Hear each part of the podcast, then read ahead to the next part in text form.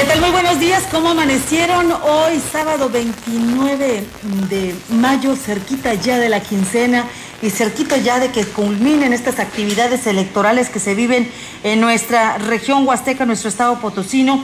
donde el próximo 6 de junio estaremos saliendo a votar todos por el candidato de nuestra preferencia. Me da mucho gusto saludar esta mañana a dos caballeros, a Rogelio Cruz y a don Víctor Trejo a quienes eh, pues estaremos acompañándonos a lo largo de esta mañana. Muy buenos días muchachos. Hola, buenos días. Buenos días, así también como a nosotros nos da gusto saludar a una gentil dama, igual que cuando se incorpore Olga Lidia Rivera. ¿Cómo estás, Víctor? Muy bien, Rogelio, muy buenos días, buenos días al auditorio y eh, pues con el gusto, con el gusto de siempre. Es eh, para mí siempre es una maravilla el decir, el expresarlo, que hacemos lo que nos gusta que es mantenerles eh, informados, tratar de eh, llevarles hasta su hogar lo más reciente del acontecer local. Y es una actividad que nos apasiona, que nos gusta mucho y todavía nos pagan, fíjate. Creo que este, somos afortunados en este sentido. Así es, y pues la información, la programación y todo el esfuerzo que se hace aquí en la gran compañía la ha mantenido por 65 años casi y bueno, estamos listos ya para celebrar precisamente este aniversario en una estación que se ha consolidado gracias a todo nuestro público. Y todos los compañeros, muchos compañeros reporteros que hoy tienen otros medios de comunicación, aquí tuvieron su escuela y la gran compañía sigue preparando a través de su área de central de información a los periodistas de la región huasteca. Claro, eso hay, que, hay que decirlo, ¿no? Eh, eh, afortunadamente tenemos estupendos eh, compañeros, estupendos reporteros que nos eh, traen cada día la información para que usted eh, nos acompañe y se entere de lo primordial de lo que sucede. Pero si le parece, vamos a iniciar con la información. Le comento que del 29 de mayo al 5 de junio se reforzarán las acciones coordinadas entre instancias de los tres órdenes de gobierno para lograr la cobertura total en la vacunación para personas mayores de 50 años. Así lo anunció el gobernador del estado, Juan Manuel Carreras López, al informar que inició el proceso de registro para la población de más de 40 años que se realizará entre la primera a la tercera semana de junio. En la rueda de prensa diaria del Comité Estatal para la Seguridad en Salud, el jefe del Ejecutivo informó que al más reciente corte, 15 municipios cuentan con la aplicación del biológico, por lo que eh, se han reforzado las acciones para que en el periodo señalado se logre la cobertura en los 43 ayuntamientos restantes. Reconoció al personal de salud que se encarga de los procesos de vacunación y que trabaja en coordinación con instancias federales, ya que se realizan esfuerzos para concluir y reforzar la aplicación del biológico para personas mayores de 50 años y mujeres embarazadas de las cuatro regiones de la entidad.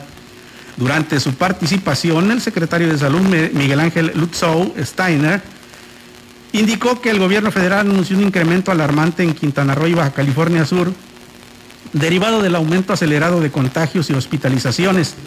En consecuencia, resaltó la importancia de mantener las medidas sanitarias preventivas, como es el uso de cubreboca, y evitar sitios cerrados con alta afluencia de personas. Bueno, y le comento que será en los próximos días cuando la jurisdicción sanitaria número 7 lleve a cabo la eh, reconversión de la unidad monitora de Tanlajas que se había adecuado para atender los casos de COVID en la Huasteca Centro. Al respecto, el titular de la jurisdicción, Carlos Palacios, dijo que con estos cambios se reactivará la atención médica y programas a los usuarios basados en la, nueva normalidad. Estos, estos fueron sus comentarios.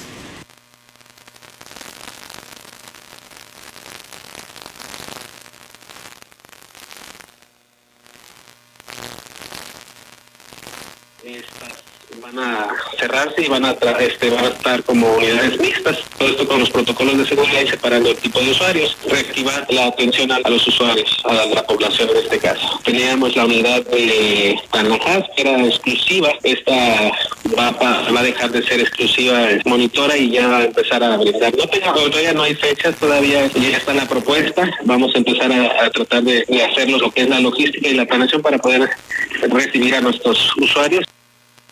Agregó que la posibilidad de contagio de COVID ha disminuido, por lo que es importante retomar las consultas médicas, el seguimiento a las embarazadas, a las personas con enfermedades degenerativas y otros programas que ofrece la Secretaría de Salud.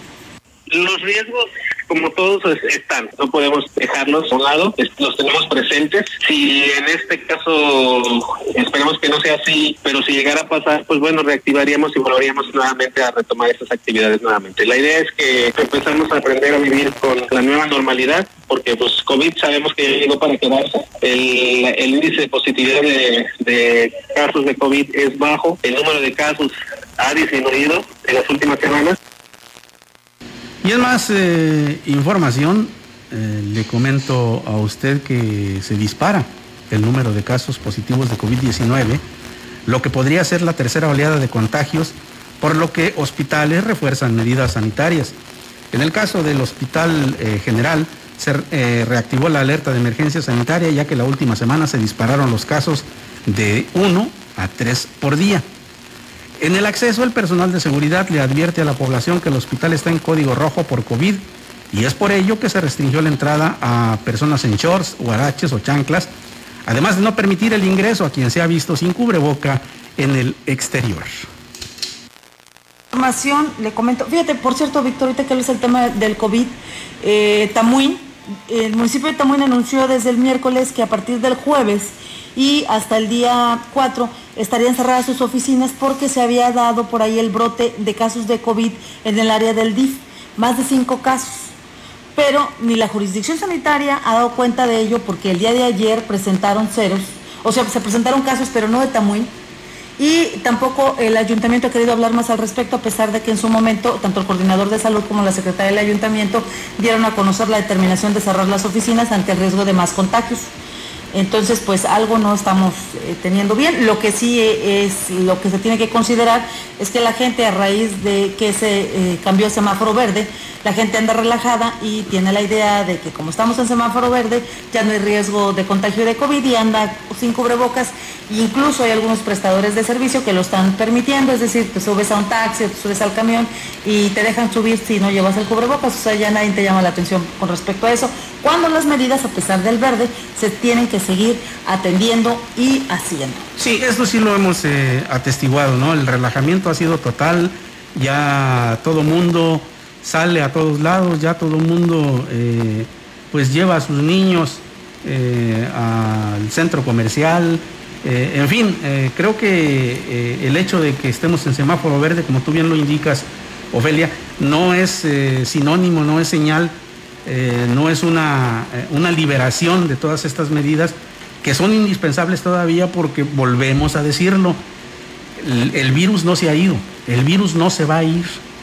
Y desafortunadamente en México el porcentaje de vacunación pues no es el que quisiéramos, no, eh, es el que llevan otros países, eh, no sé, quizá con más recursos o con, vamos, esto es, eso es secundario, pero pues lo cierto es que no tenemos eh, todavía el porcentaje de personas vacunadas como para decir ya, olvídense de todo, no, no. Y además pues esto tenemos que recalcar también una vez más que la nueva normalidad nos va a exigir muchas cosas a las que antes no estábamos acostumbrados. Pues así las cosas. Bueno, le comento a usted que con el regreso a clases presenciales de los estudiantes, el servicio urbano deberá aumentar el número de unidades para atender la demanda del servicio y que se siga cumpliendo con las medidas sanitarias ya establecidas. El delegado de la Secretaría de Comunicaciones y Transportes en la Huasteca Norte, Jorge Israel Hernández González, dijo que aunque el, aforo de las unidades ya no es, ya no es limitado, sí se deben evitar saturarlas y estos fueron sus comentarios. Hemos visto nosotros que se ha disminuido también el número de vehículos que están prestando el servicio. Hay muchos este, concesionarios o permisionarios que tienen inclusive hasta parados sus vehículos. En el tema, por ejemplo, de transporte urbano, no están trabajando tampoco al 100% con sus unidades. ¿Qué va a pasar? Obviamente, bueno, al regreso de clases, pues yo creo que ya también al 100% se van a incorporar todas las unidades de transporte.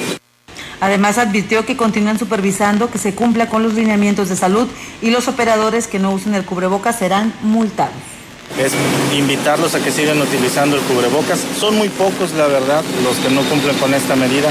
Yo creo que ya se ha creado bastante conciencia entre los mismos operadores y entre los mismos usuarios de transporte que deben de utilizar su cubrebocas. Sí, sí, aplicamos un tipo de sanción también. Hemos aplicado algún tipo de multa de 5 a 20 UMAS. Obviamente, bueno, aquí lo que les seguimos diciendo a ellos, que tampoco pueden saturar las unidades. Más información, la sentencia que emitió el Tribunal Colegiado del Trabajo del Noveno Circuito del Recurso de Revisión dejó sin efecto la suspensión provisional del amparo 385-2019 que había obtenido el Sindicato de Trabajadores de la Dirección de Agua Potable, Alcantarillado y Saneamiento de Valles, mediante la cual aseguraban que a partir del pasado miércoles iban a ser reinstalados en sus puestos. Fue el 21 de mayo cuando la Junta Especial de lo Local de Conciliación y Arbitraje de Valles, de manera electrónica, recibió el exhorto de su homóloga en la entidad para que el miércoles 26 de mayo designara un actuario que encabezara la diligencia para la reinstalación de los cerca de 79 trabajadores sindicalizados que se mantenían en huelga. Sin embargo, nuevamente la Junta fue notificada por parte del juzgado quinto de distrito de la sentencia del colegiado del trabajo, en la que por un lado se sobreselló y por otro se negó la protección constitucional. La sentencia del tribunal establece que queda firme la sentencia de terminación de huelga y se sobresee el juicio de amparo. Al respecto de este asunto, el director del organismo, Juan Carlos Gómez, externó que es momento de voltear la página y dejar atrás este tema para enfocarse en lo que la DAPAS requiere, hacer más eficiente el servicio a la población, ya que como dice la autoridad en la materia, este es un asunto terminado. Tenemos ahí a 78 trabajadores queriendo, pretendiendo decir que ellos tienen 24 horas para regresarse en base a un convenio que se hizo en septiembre de 2019. Si pretenden este casi dos años después decir muy cómodamente que quieren regresar, cuando la población tenemos otras necesidades que son de infraestructura para tener agua y no para estar esperando a gente. Y en más noticias, permítame usted comentarle. El presidente de la Unión Ganadera Regional de la Huasteca Potosina, Manuel Valdés Galicia, dio a conocer que se han obtenido muy buenos resultados con las estrategias de apoyo para productores que se han visto afectados por el estiaje. Indicó que han sido bien aprovechados los insumos y se concluyó con la primera etapa eh, y la segunda se retomará después del proceso electoral para evitar controversias. Ya, ya le aplicamos en los insumos, te habíamos comentado, de melaza, minerales y alimentos. Ahorita estamos esperando que nos llegue la otra partida para continuar con el, con el apoyo a los ganaderos. Si no se hace esta semana, pues yo creo que ya sería pasando las elecciones, porque como se cuidan las cosas de que pues no parezca que va a favorecer a algún candidato o algo, pues Refirió que se quiere evitar que se preste a malos entendidos la entrega de este beneficio sobre todo porque es vital para los productores ante los tiempos difíciles que han enfrentado en los últimos dos años. pero pues ya ves que, ahorita lo interpretan como quieren, entonces eh, pues mejor yo pienso que si, si no nos apoyan este, este día, y aparte ya es casi fin de mes, se iría pasando el, el día el día 6 de julio otro lado, le comento que son casi nulos los avances en la atención de los temas ambientales por parte de la actual administración. Esto lo reconoció el director de Ecología, Fernando Domínguez Córdoba, ya que se siguen arrastrando los mismos problemas en el aspecto ecológico. En el caso del relleno sanitario, dijo que la falta de infraestructura ha generado graves problemas de contaminación en la zona de Chantol, donde está ubicado. Es un problema que la verdad no, no se ha atacado a, a raíz. La situación es que hemos estado avanzando muy lentamente en todos los sentidos. En cuanto a ecología, yo creo que no le hemos hecho nada. Quiero hacer una lista para ver qué es lo que viene próximamente, lo poquito que pudiéramos hacer. Bueno, agregó que en lo que respecta a las multas se han aplicado ocho sanciones económicas, las más elevadas de 809 mil pesos para la tala de árboles y si tiene un caso donde tendrán que utilizar la fuerza pública para hacer comparecer a la persona señalada pues se va a pedir el apoyo de la, de la este, policía municipal para hacerla presentarse. Es un problema de quema de basura, de drenaje a cielo abierto, de desbroce y tala de árboles, de maltrato animal, creo que hasta maltrato infantil hay ahí, también es otro tema.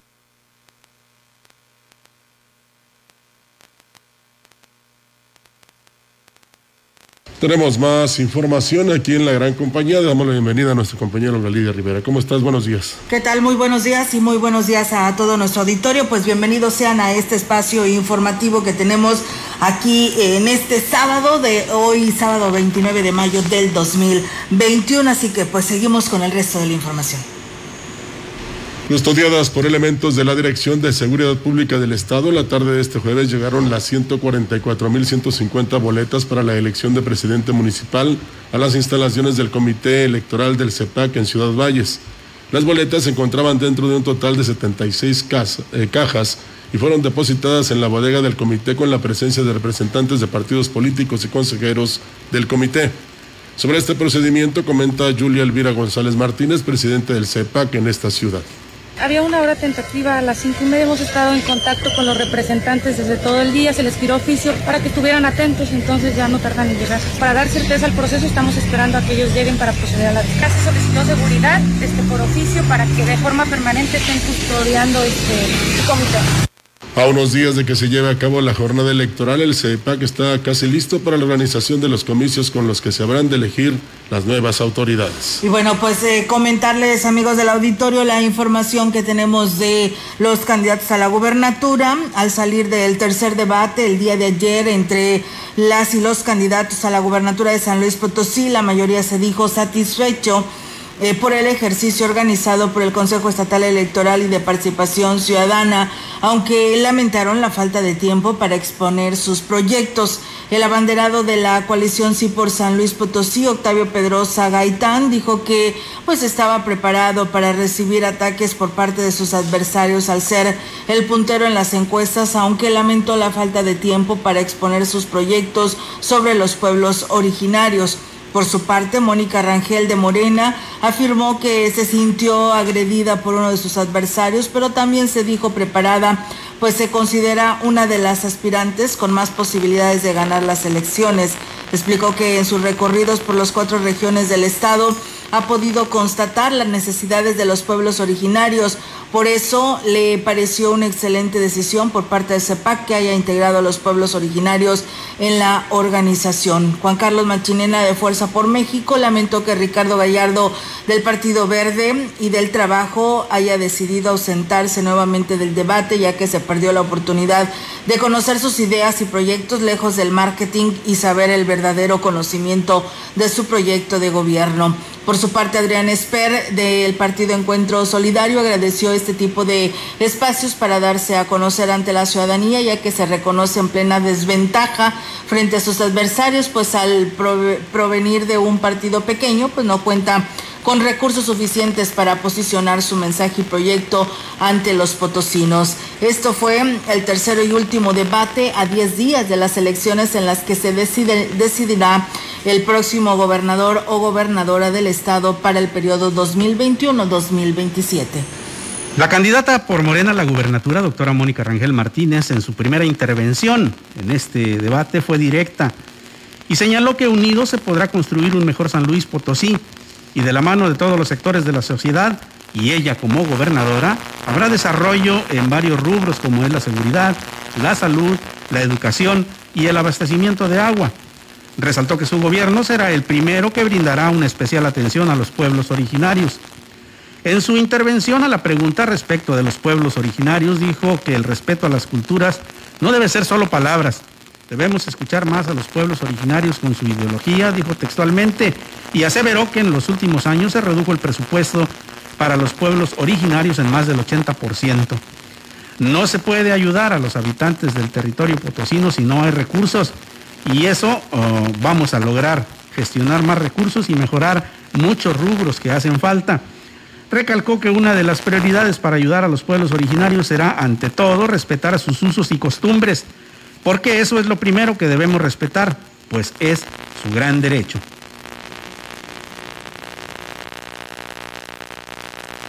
Seré gobernador de San Luis Potosí por la decencia, por la paz y por el desarrollo, fue la frase con la que el candidato de la coalición Sí por San Luis, PAN, PRI, PRD, PSP, a la gubernatura del Estado, Octavio Pedrosa Gaitán, inició el segundo debate organizado por el Consejo Estatal Electoral y de Participación Ciudadana que se llevó a cabo en el Centro de Convenciones y Exposiciones. Octavio Pedrosa demostró amplio dominio de los tres ejes temáticos, pueblos originarios, derechos económicos y sociedad y derechos culturales y ambientales. Aseguró que el Estado está una semana del momento más trascendente en su historia política, pero también está ante un dilema que definió de esta manera. Con voz firme detalló que lo que realmente anhelan los potosinos es que nos gobierne la decencia, la eficacia, los resultados, la transparencia y la rendición de cuentas donde las mujeres y cada familia tengan un lugar seguro donde vivir. El primer eje temático que se abordó fue el de pueblos originarios, en el cual Octavio Pedrosa dijo que hay alrededor de 240 mil personas pertenecientes a las etnias Tenec, Nahuatl y Chiu. Y lamentó que más del 80% de ellas viven en situación de marginación, por lo que su propuesta es garantizar que haya consulta a los pueblos originarios previo a realizar cualquier acción de gobierno que les afecte. Tenemos pausa, regresamos con más información aquí en la gran compañía.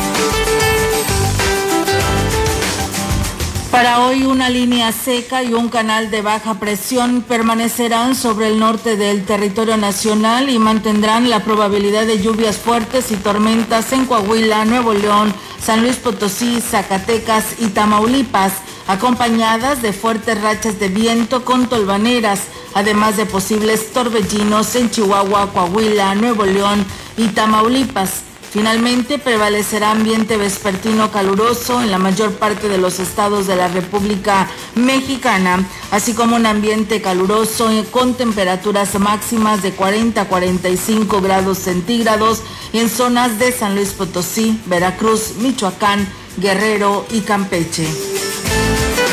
Para la región se espera cielo mayormente nublado, viento proveniente del este con probabilidad de lluvia débil durante el día.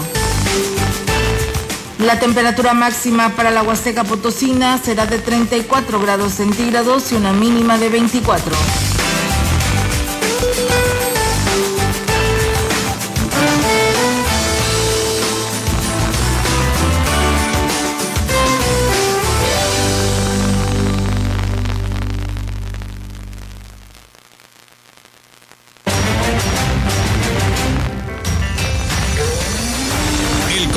Directo. 481-382-0052. 481-381-6161. Mensajes de texto y WhatsApp al 481-113-9890 y 481-113-9887. CB Noticias. Síguenos en Facebook, Twitter y en lagrancompañía.mx.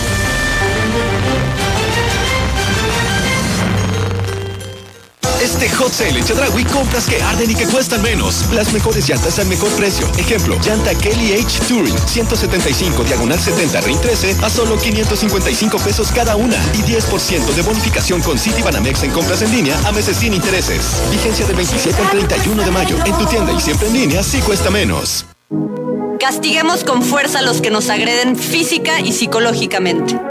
Castiguemos con fuerza a los que la usan para asesinarnos. Castiguemos con fuerza a los que nos violentan. Castiguemos con fuerza a los que abusan de ella. Este 6 de junio, castiguemos votando con fuerza. Vota rosa. Si estás a favor de cárcel sin fin a feminicidas. Al feminicida, córtenle los huevos. Vota fuerza por México. Me pondré un cubrebocas. Si tienes que hacerlo, hazlo bien. Lava tus manos al ponerlo y al quitarlo. Tómalo por los resortes y ponlo en la oreja cubriendo bien nariz y boca con el filtro. Nunca lo pongas sobre el cuello o el pelo. Cámbialo cuando esté húmedo, quitándolo por los resortes y deséchalo dentro de una bolsa cerrada. Cuando lo uses, sigue las reglas de higiene y prevención. Y por favor, quédate en casa. Secretaría de Salud. Habla Mario Delgado. Por primera vez en muchos años tenemos un presidente honesto, gracias a que tú te decidiste a votar por un cambio verdadero. No somos más de lo mismo. Se acabó la robadera de los corruptos de siempre. Ahora los recursos se destinan a las pensiones de los adultos mayores, a las becas de niños, niñas, jóvenes y a garantizar la salud. Te necesitamos para seguir haciendo historia. Este 6 de junio, que nadie se quede en casa. Salgamos a votar con alegría porque la transformación va. Estamos al 100, con ya sabes quién. Vota por las candidatas a diputadas federales de Morena. Estamos en los últimos segundos del encuentro. San Luis lleva la delantera, pero el equipo de los Chapulines quiere hacer de las suyas. El naranja se la pasa al guinda. El guinda al amarillo. El amarillo al verde. El verde al rojo. Pero ¿qué estamos viendo? El rojo se convierte en azul. El azul en un ataque mañoso dispara. Pero el independiente en una tajada histórica detiene el tiro y salva el juego. Gana San Luis. Arturo Segoviano, gobernador.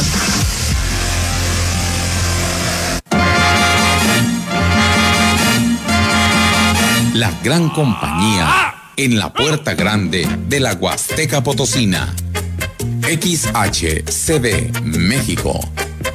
Con 25.000 watts de potencia.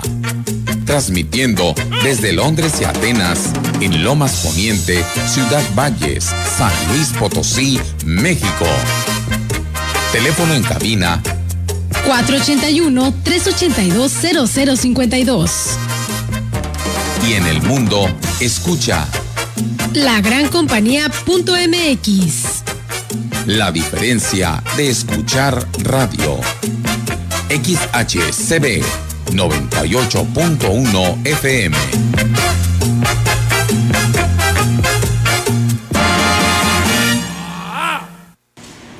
Gracias por continuar con nosotros. Son las 10 de la mañana con 27 minutos. Se está nublando en la puerta grande de la Huasteca Potosina. Le comento a usted que como cada tres años los candidatos a los distintos puestos de elección popular acuden a la zona de los mercados de Valles a realizar promesas de campaña a los comerciantes, las cuales nunca cumplen. Esto lo aseguró Gregorio Holguín Monarca, líder de la organización, de las organizaciones que agrupan a los locatarios y a los tianguistas. Refirió que están cansados de que de, eh, de una vez que, una vez que resultan ganadores, pues los aspirantes se olvidan de la zona de abastos, misma que sigue igual desde hace muchos, muchos años. Sí, ninguna mejora. Estos fueron sus comentarios. Nada, seguimos igual, no, no ha habido nada de apoyos, nada más nos, es como en campañas, todos nos prometen que un techado, que esto que allá, que alumbrado y que los va a arreglar el mercado y, y llegan al poder y se olvidan de uno, ya no nos visitan. Ahorita en campaña todos nos visitan, todos se toman la foto, todos nos saludan, todos acá prometen y prometen, pero una vez ya que llegan al poder no los volvemos a ver. Bueno, indicó que no quieren gobiernos de puertas cerradas como el, actual, en el cual nunca fueron atendidos por el alcalde y ahora candidato a la gubernatura. Y si vamos a buscarlos, no los encontramos. Siempre ha sido eso. Ahorita nos buscan para eso, para el voto. Pues todos los candidatos hacían ahorita buscando votos. Pero también nosotros queremos que ellos nos respondan a nosotros como gente del pueblo. Que ellos también, cuando una vez que estén en el poder, que vengan acá. Ahora sí que, como luego dicen, que se enloden los zapatos, que salgan de la oficina, que vengan acá abajo. A ver. Y bueno, pues eh, también comentarles, amigos del auditorio, que los representantes de los grupos cañeros de la CNC, Alejandro Bustos de la CNPR, René González Aguirre y Osvaldo Rivera del siglo XXI lograron que por ley les correspondía tener un carver como ellos lo pedían, por lo que el dirigente de la Unión Local de Productores de Caña de Azúcar de la CNPR del Ingenio Plan de San Luis de la Incada, René González Aguirre dio a conocer que debido a que no se llegaba el acuerdo, pues se dieron, se dio por resultado el conflicto entre los productores y la factoría ubicada en esta ciudad. Manifestó que tras arduas negociaciones de las organizaciones que abastecen a esta industria con los directivos de, de Piazza, se logró el pago justo a productores, teniendo como resultado final un carver de 137.270, siendo histórico en la agrupación local. Pues estamos muy contentos con el corporativo de Piazza, ya que se sentaron a negociar con nosotros y llegamos a buenos acuerdos de reconocer lo que era del cañero, que era el tener un carbe de 135.270 gramos Y además externó que como es de conocimiento de todo el sector industrial, se tuvo un retraso en sus moliendas y se logró hacer cumplir la ley cañera y con esto pues bueno se da por concluido el ciclo de zafra 2020-2021. pues con esto los cañeros nos vemos un poco beneficiados para poder solventar la cuestión económica que veníamos arrastrando desde el año 2019, ya que nos encontramos en reestructuras de créditos y pues con este pequeño aumento que, que se nos reconoce el grupo Piazza, es más fácil lograr solventar nuestros compromisos de créditos que teníamos arrastrando ya desde el año 2019. Y bueno, pues indicó que con este resultado a nivel estatal, pues terminan en primer lugar de los cuatro ingenios con un mejor carver y a nivel nacional en segundo. Alejandro Bustos, quien es dirigente de la cañera CNC, señaló que la zafra concluyó el pasado 25 de mayo después de 180 días. Ahora solo estarán esperando para sostener la reunión para pactar la fecha del pago a los productores.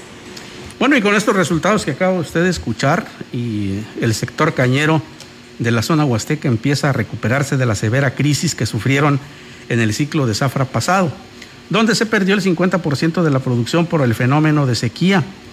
Así lo manifestó José Luis Larraga, secretario de la Asociación de Cañeros que abastece al ingenio Plan de Ayala.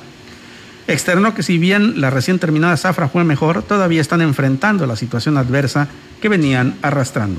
La zona norte de Ciudad Valles y del campo de abastecimiento del ingenio Plan de Ayala en últimos años se ha venido mermando mucho. Pues uno de los factores principalmente pues son, son las lluvias. A últimos años cada año hay menos precipitación. Venimos de una intensa sequía del año 2019. Manifestó que solo espera que no se registre de nueva cuenta una situación que afecte al sector, ya que apenas empiezan a ver la luz al final del túnel de una precipitación que se requiere de más de mil milímetros al año. En ese año solo llovieron como 500, 600 milímetros. Sí, la verdad fue mucho el daño, se vio reflejado en la producción, una producción que se fue a la mitad de lo que normalmente se cosecha, pero que afortunadamente ya en esta zafra 2021 en otra información, el presidente de la Asociación Ganadera de Huehuetlán, Miguel Ángel Enríquez, informó que este sector se ha visto muy perjudicado por el tema del estiaje. Sin embargo, han sabido hacer frente a la contingencia. Agregó que tienen más de 50 socios los que han estado recibiendo subsidios en algunos insumos para mantener a sus atos ganaderos y enfrentar la situación. Agregó que recibieron el subsidio en pacas, sales minerales, melaza, aunque fue menos que el año pasado debido a las cuestiones electorales y el tema de la pandemia. Pues bien, ahí está, amigos del auditorio, esta información. También decirles que la Dirección de Desarrollo Agropecuario emitió una convocatoria para el curso de producción de hortalizas en Traspatio que se desarrollará a partir del martes primero de junio de 4 a 7 de la tarde. Serán dos sesiones por semana durante un mes en los terrenos de la feria con un costo de recuperación de 50 pesos que incluye semillas y un kilo de humus, eh, humus con un cupo limitado de 12 personas. La temática es instalación de huertos familiares, programación de siembra, acondicionamiento de camas de cultivo y mantenimiento de huertos, entre otros temas. Los interesados pues deben de presentar la siguiente documentación, tres copias de la credencial del INE, dos copias del CURP, llenar ficha de inscripción y proporcionar un número de WhatsApp. Para mayores informes, llamen al 481-146-8466 o 481-390120 o acudir a las oficinas de la Dirección de Desarrollo Agropecuario en el edificio de La Colmena, segunda planta. Y pues vamos ahora a la información de política local y regional. Gran cierre de actividades tuvo el candidato panista a la presidencia de Gilitla, Alfredo Morán Gómez, en las localidades eh, de Uxtuapan, Tlaletla y sus barrios. Sus habitantes agradecieron los apoyos de los gobiernos panistas y su trabajo partidista que se ha visto reflejado en obras del bien común y por ende estarán respaldando a los candidatos de Acción Nacional con su voto el próximo 6 de junio.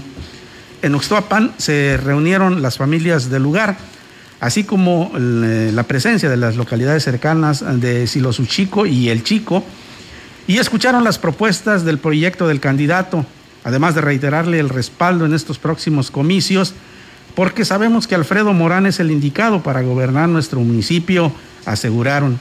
En la localidad de Tlaletla fueron esperados por una amplia comitiva procedente de la localidad de Mantello, Pilateno y El Sabino, quienes en una marcha acompañaron al aspirante hasta las instalaciones de la galera del lugar en la participación de Erika Pietford, esposa del aspirante a la alcaldía, dijo, hoy vengo a refrendar el compromiso de que trabajaré arduamente en el DIF, apoyando a mi esposo porque sé que es un hombre serio y de palabra.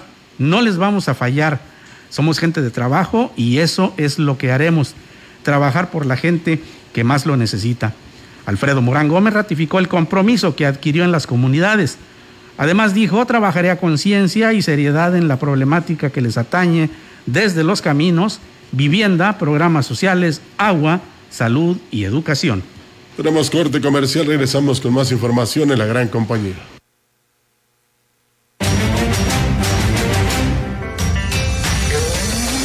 El contacto directo 481-382-0052, 481-381-6161. Mensajes de texto y WhatsApp al 481-113-9890 y 481-113-9887.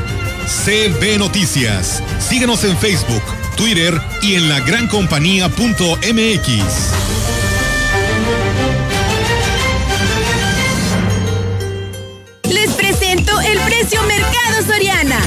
Pepsi Cola o sabores, 2 o 2.5 litros y llévate gratis unas sabritas de 105 gramos, rufles 120 gramos, doritos 146 gramos, ochetos de 145 gramos. Y Sixte Carta Blanca, lata de 355 mililitros a 47 pesos.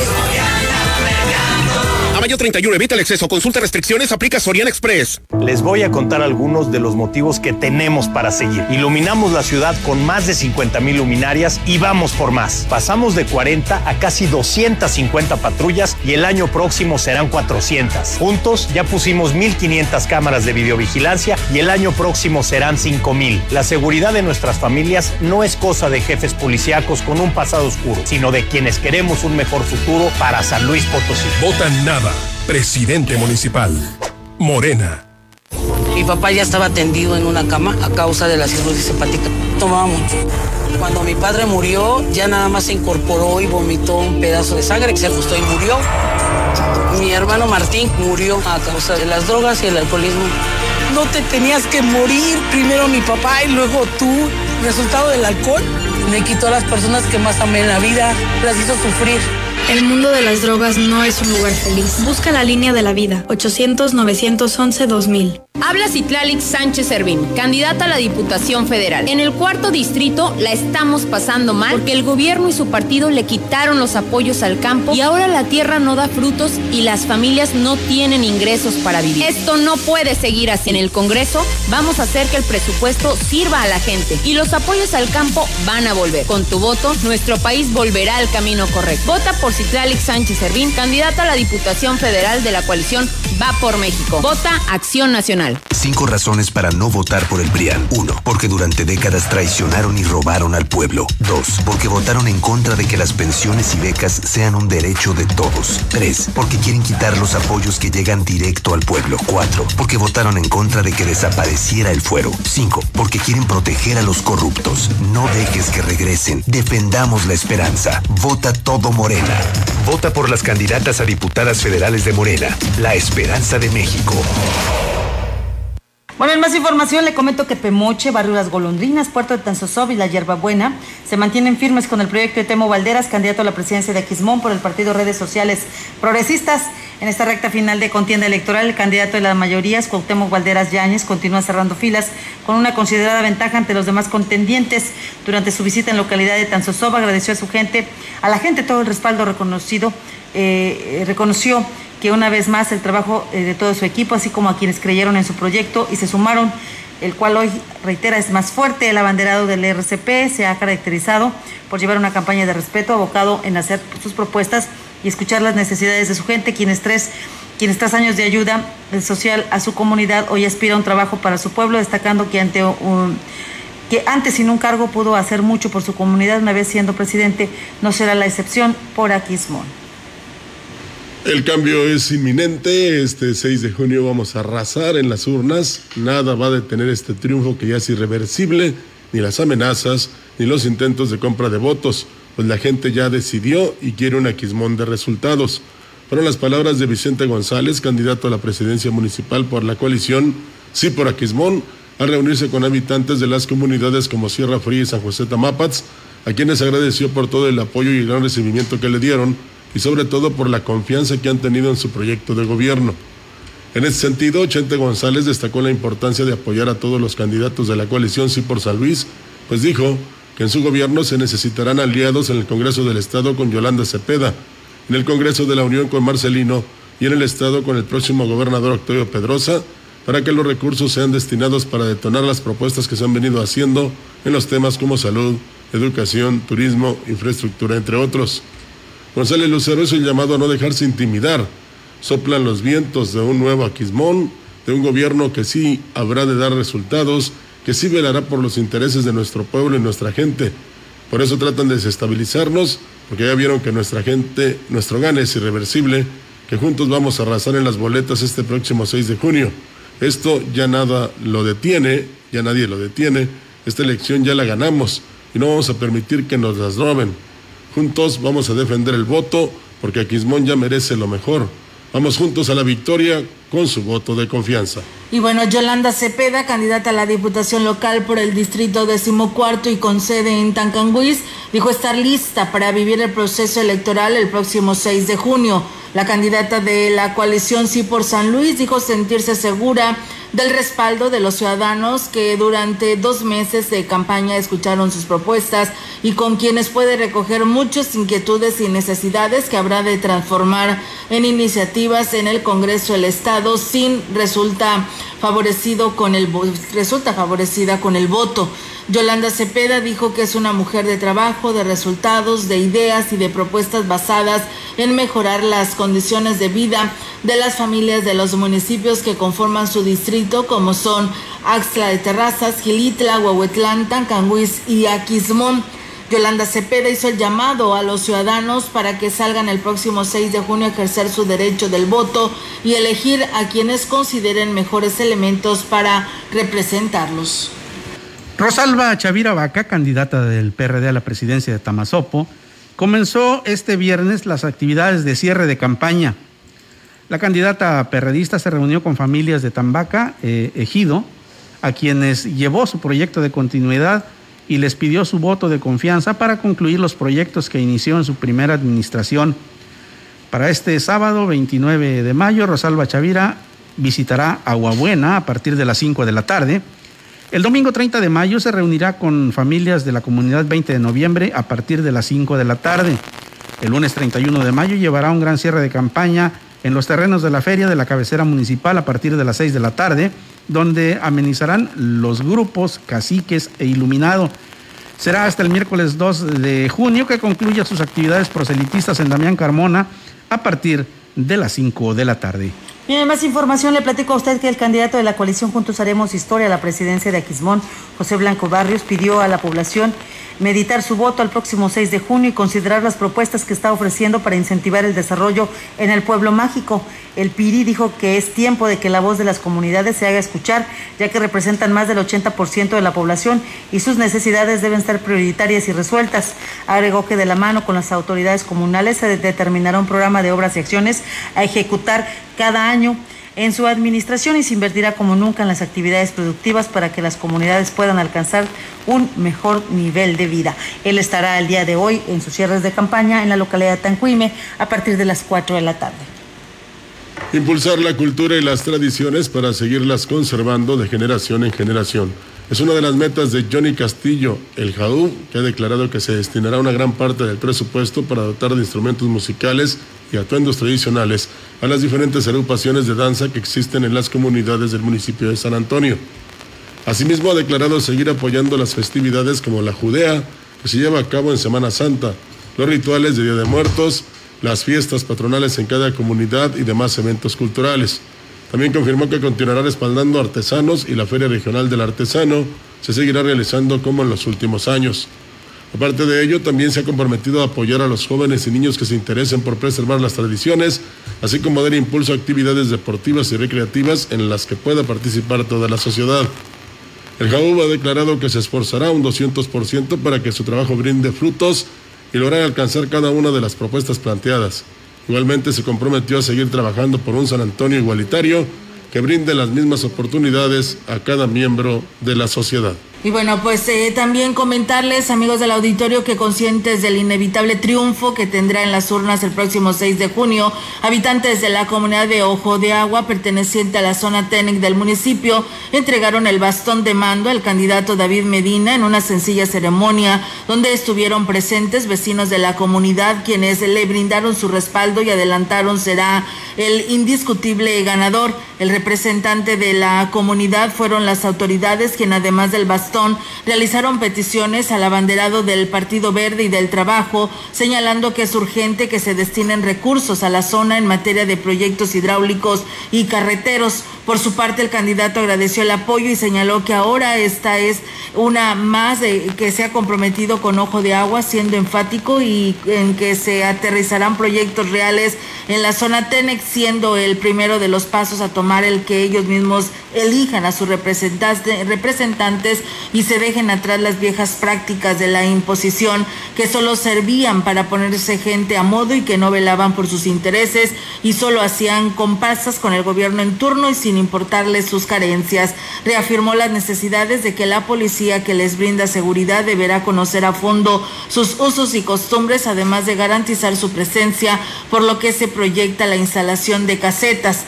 Eh, abordando también por abordado también por comerciantes de esta zona que ofertan sus productos, como lo es eh, eh, abundantes en la zona de los mercados municipales. El candidato fue enfático en decir que tendrá pues un aliado a la presidencia que buscará la forma de mejorar sus condiciones de trabajo y bueno, pues no se les olvide que el día de hoy, hoy sábado en la calle Hidalgo a las 7 de la noche, pues el gran cierre de campaña de David Medina, así que bueno, la invitación pues es para todos. Y Genaro Ahumada, candidato de la coalición Sí por San Luis a la presidencia municipal de Tanlajas, dijo que a unos días de que concluya la campaña proselitista, más ciudadanos se han sumado al proyecto que representa el cambio para el municipio. Dijo que a pesar de que la gente ha sido amenazada, lo han recibido en las localidades y le han dado a conocer sus problemas y necesidades, los cuales serán atendidos porque los compromisos que está haciendo serán atendidos desde el primer día de su administración, reiteró que será el abastecimiento de agua uno de los principales temas que se gestionará ante los diferentes niveles de gobierno para conseguir el recurso y crear un nuevo sistema de agua que garantice el vital líquido a todas las familias. Agregó que con el apoyo de Octavio Pedrosa se impulsarán las actividades productivas, dando crédito, capacitaciones y seguimiento en la venta de los productos. Y por otro lado, tras el irreversible triunfo de Pepe Toño el próximo 6 de junio, los habitantes de San José refrendaron su respaldo al candidato de la coalición Sí por San Luis Potosí. El evento de campaña en esta recta final tuvo lugar en la galera comunal, en la que se congregaron la mayoría de los habitantes de esta localidad para recibir a Pepe Toño. En, respecto a los usos y costumbres de las comunidades, eh, le fueron entregados un bastón de mando como símbolo de respeto en señal de su apoyo a este proyecto a fin de que cuando sea presidente pueda aportarlo con orgullo y representar a los pueblos originarios. En su mensaje, Pepe Toño Olivares refrendó sus compromisos y propuestas de campaña, las cuales van encaminadas a la continuidad del desarrollo y transformación que ha mostrado el municipio en cada una de sus tres comunidades desde hace ya dos años. Continúa el proceso de vacunación en el estado de San Luis Potosí para personas de 50 y más años, así como a embarazadas mayores de 18 años, del 24 al 27 de mayo, en los siguientes municipios. En Tamazunchale, Tamán y Chapulhuacanito. En Tamuín, Santa María Tampoán y Los Huastecos. En Ébano y Ponciano Arriaga. Cárdenas, Cerritos, en Ciudad Fernández, Atotonilco y El Refugio. Salinas, Zaragoza, Tierra Nueva y Matehuala. Para más información visita nuestra página oficial slpcoronavirus.mx o marca a la línea COVID-19 800-123-8888. Si te cuidas tú, nos cuidamos todos. Por tu familia, si sales, cuídate. Servicios de salud. Y bueno, comentarles amigos del auditorio que del 29 de mayo al 5 de junio se reforzarán las acciones coordinadas entre las instancias de los tres niveles de gobierno para lograr la cobertura total en la vacunación para personas mayores de 50 años, anunció el gobernador Juan Manuel Carreras al informar que inició el proceso de registro para la población de más de 40 años que se realiza entre la primera a la tercera semana de junio. El director o el representante del Comité de Seguridad en Salud, quien es el jefe ejecutivo, ha informado que al más reciente corte, 15 municipios cuentan con la aplicación del biológico, por lo que se han reforzado las acciones para que en el periodo señalado se logre la cobertura de los 43 ayuntamientos restantes. reconoció al personal de salud que se encargará de los procesos de vacunación y que trabajan en coordinación con instancias federales y ya que se realizan esfuerzos para concluir y reforzar la aplicación del biológico para personas mayores de 50 años y mujeres embarazadas en las cuatro regiones de la entidad. Durante su participación, el secretario de Salud, Miguel Ángel Lutzo Steiner, indicó que el gobierno federal anunció un incremento alarmante en Quintana Roo y Baja California Sur, derivado del aumento acelerado de contagios y hospitalizaciones. En consecuencia, resaltó la importancia de mantener las medidas sanitarias preventivas, como es el uso de cubrebocas y evitar sitios cerrados con altas afluencia de personas. En el rubro de la hospitalización, pues bueno, el día de ayer se tuvieron 57 casos, 10 estables y 36 graves y 11 intubados. La ocupación hospitalaria de pacientes COVID sin necesidad de ventilador se encuentra en un 4%, mientras que en pacientes con necesidad de ventilador se ubicó en un 4%. En más del gobierno del estado, la demencia no constituye una enfermedad en particular sino que hace referencia a un grupo de síntomas que afectan la memoria, la capacidad para pensar y el desenvolvimiento social de un modo tan fuerte que interfiere en la vida diaria de las personas. Así lo dio a conocer el personal de la clínica psiquiátrica, doctor Everardo Newman Peña. Cabe señalar que el riesgo aumenta con la edad, particularmente después de los 65 años, y casi el 80% de las personas presentarán un grado de esta después de los 85 años, o bien que tengan antecedentes familiares con esta enfermedad, deterioro cognitivo leve o si consumen grandes cantidades de alcohol. La demencia implica el daño de neuronas del cerebro que puede ocurrir en distintas áreas. Afecta de manera diferente a cada persona según la zona cerebral dañada. Si bien la demencia generalmente conlleva pérdida de memoria, esta puede atribuirse a otros factores, de modo que la pérdida de memoria en forma aislada no significa tener demencia. Los signos y síntomas más frecuentes de la demencia son cambios cognitivos, pérdida de memoria, dificultad para comunicarse, dificultad para resolver problemas, dificultad con la coordinación y las funciones motoras, confusión y desorientación, cambios en la personalidad, depresión, ansiedad, agitación y alucinaciones, entre otros. Los tipos de demencia que son progresivas y que no son reversibles comprenden la enfermedad de Alzheimer en personas de 65 años o más, demencia vascular, demencia con eh, cuerpos de Lewy, mm, demencia frontotemporal y demencia mixta, además de los trastornos vinculados con la enfermedad de Huntington, lesión cerebral traumática y la enfermedad de Parkinson.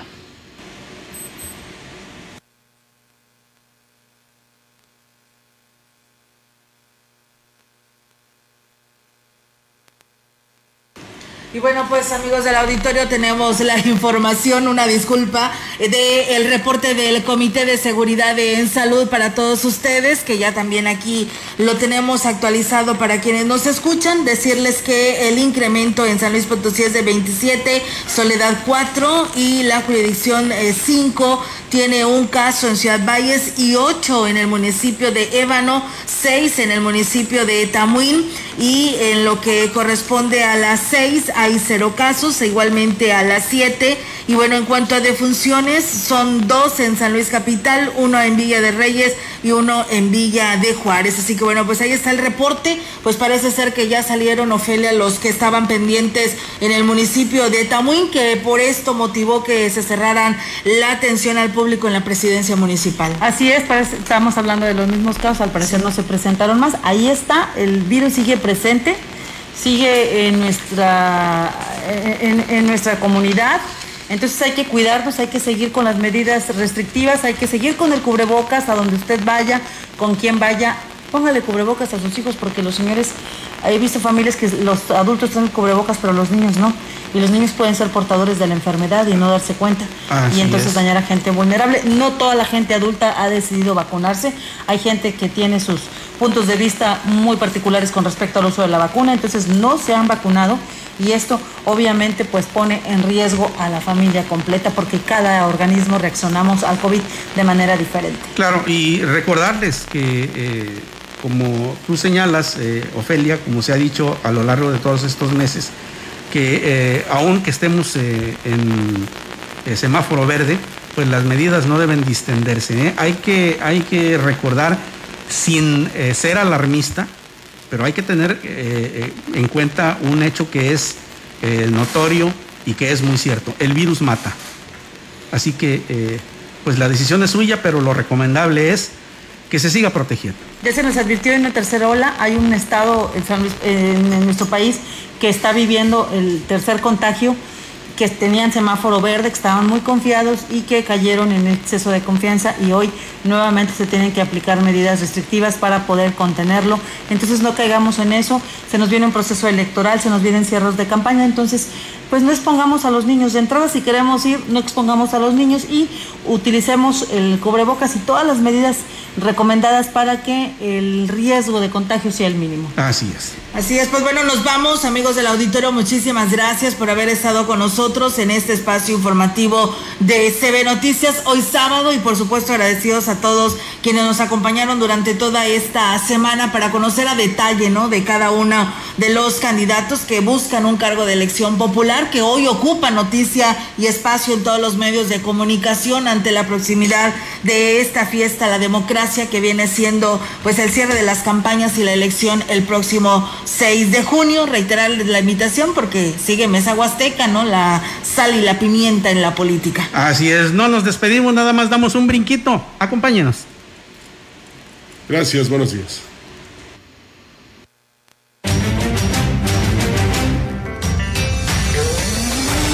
CB Noticias, el noticiario que hacemos todos. Escúchanos de lunes a sábado 2021. Todos los derechos reservados. CB, la gran compañía. La radio que ha documentado dos siglos de historia en Ciudad Valles y la región.